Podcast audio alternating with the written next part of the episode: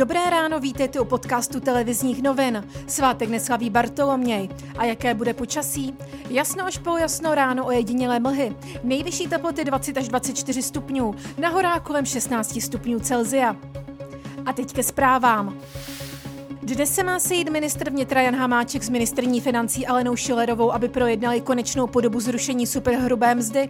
Podle ministra by lidé s nižšími a středními příjmy platili 15% daň a ti s vyššími pak 23%. Více už ministr vnitra Jan Hamáček. Myslím, že rámci kolem těch 60 tisíc je ta hranice, kde by se eh, to mělo lámat, lámat z té eh, nejnižší sazby na tu, na tu vyšší. Ministerstvo zdravotnictví dnes zařadí Španělsko kromě Kanárských ostrovů mezi rizikové země. Výjimku mají Kanárské ostrovy krátkodobé pobyty do 12 hodin a děti mladší 5 let. Pro české turisty to znamená, že po návratu ze Španělska budou muset předložit negativní test na koronavirus anebo absolvovat dvoutýdenní karanténu. Z evropských zemí hodnotí ministerstvo jako rizikové nadále také i Rumunsko. Česku rychle stoupá počet lidí, které nakazila infikovaná klíšata limskou boreliózou i encefalitidou.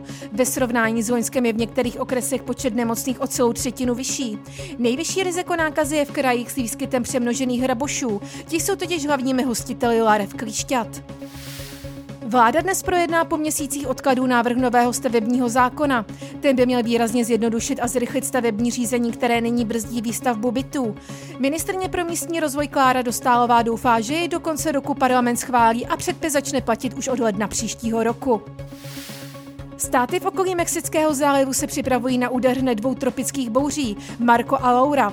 Marco, který včera zesílil na hurikán, dnes zasáhne Louisianu, Mississippi a Alabamu. Úřady varují před záplavami a sisuvy půdy.